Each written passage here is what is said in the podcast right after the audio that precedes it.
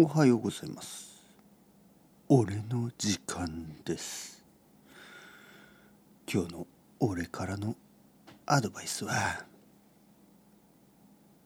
いつでも変われる。あのまあ例えば俺はもう42歳。もうすぐ43歳なんだけど例えば運動をしてすごくスポーティーになる。まあこれはできる。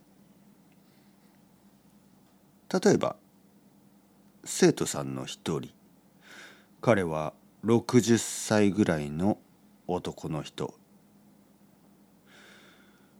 すごくスポーティー。たくさん歩く。スペインでカミノ・デ・サンティアゴをやったり日本でお遍路を歩いたり。とにかくたくさん歩く人。そしてたくさん自転車に乗る。お酒も飲まないしタバコも吸わない。健康的な食事と健康的な精神。だけど彼が40歳になった時、えー、今の生活に変わった。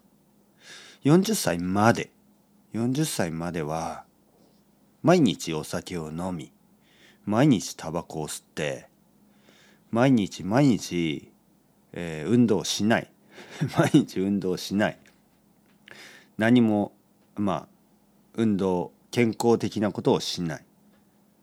たくさん食べてたくさん仕事をしてどんどん太って不健康になっていったらしい。40歳の時にまあいろいろ考えて今のライフスタイルになった。彼は変わった。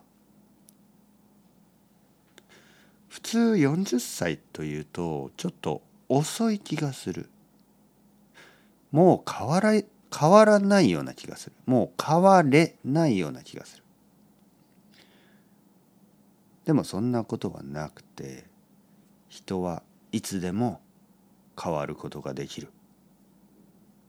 俺ももしかするとスポーツ選手になるかもしれない。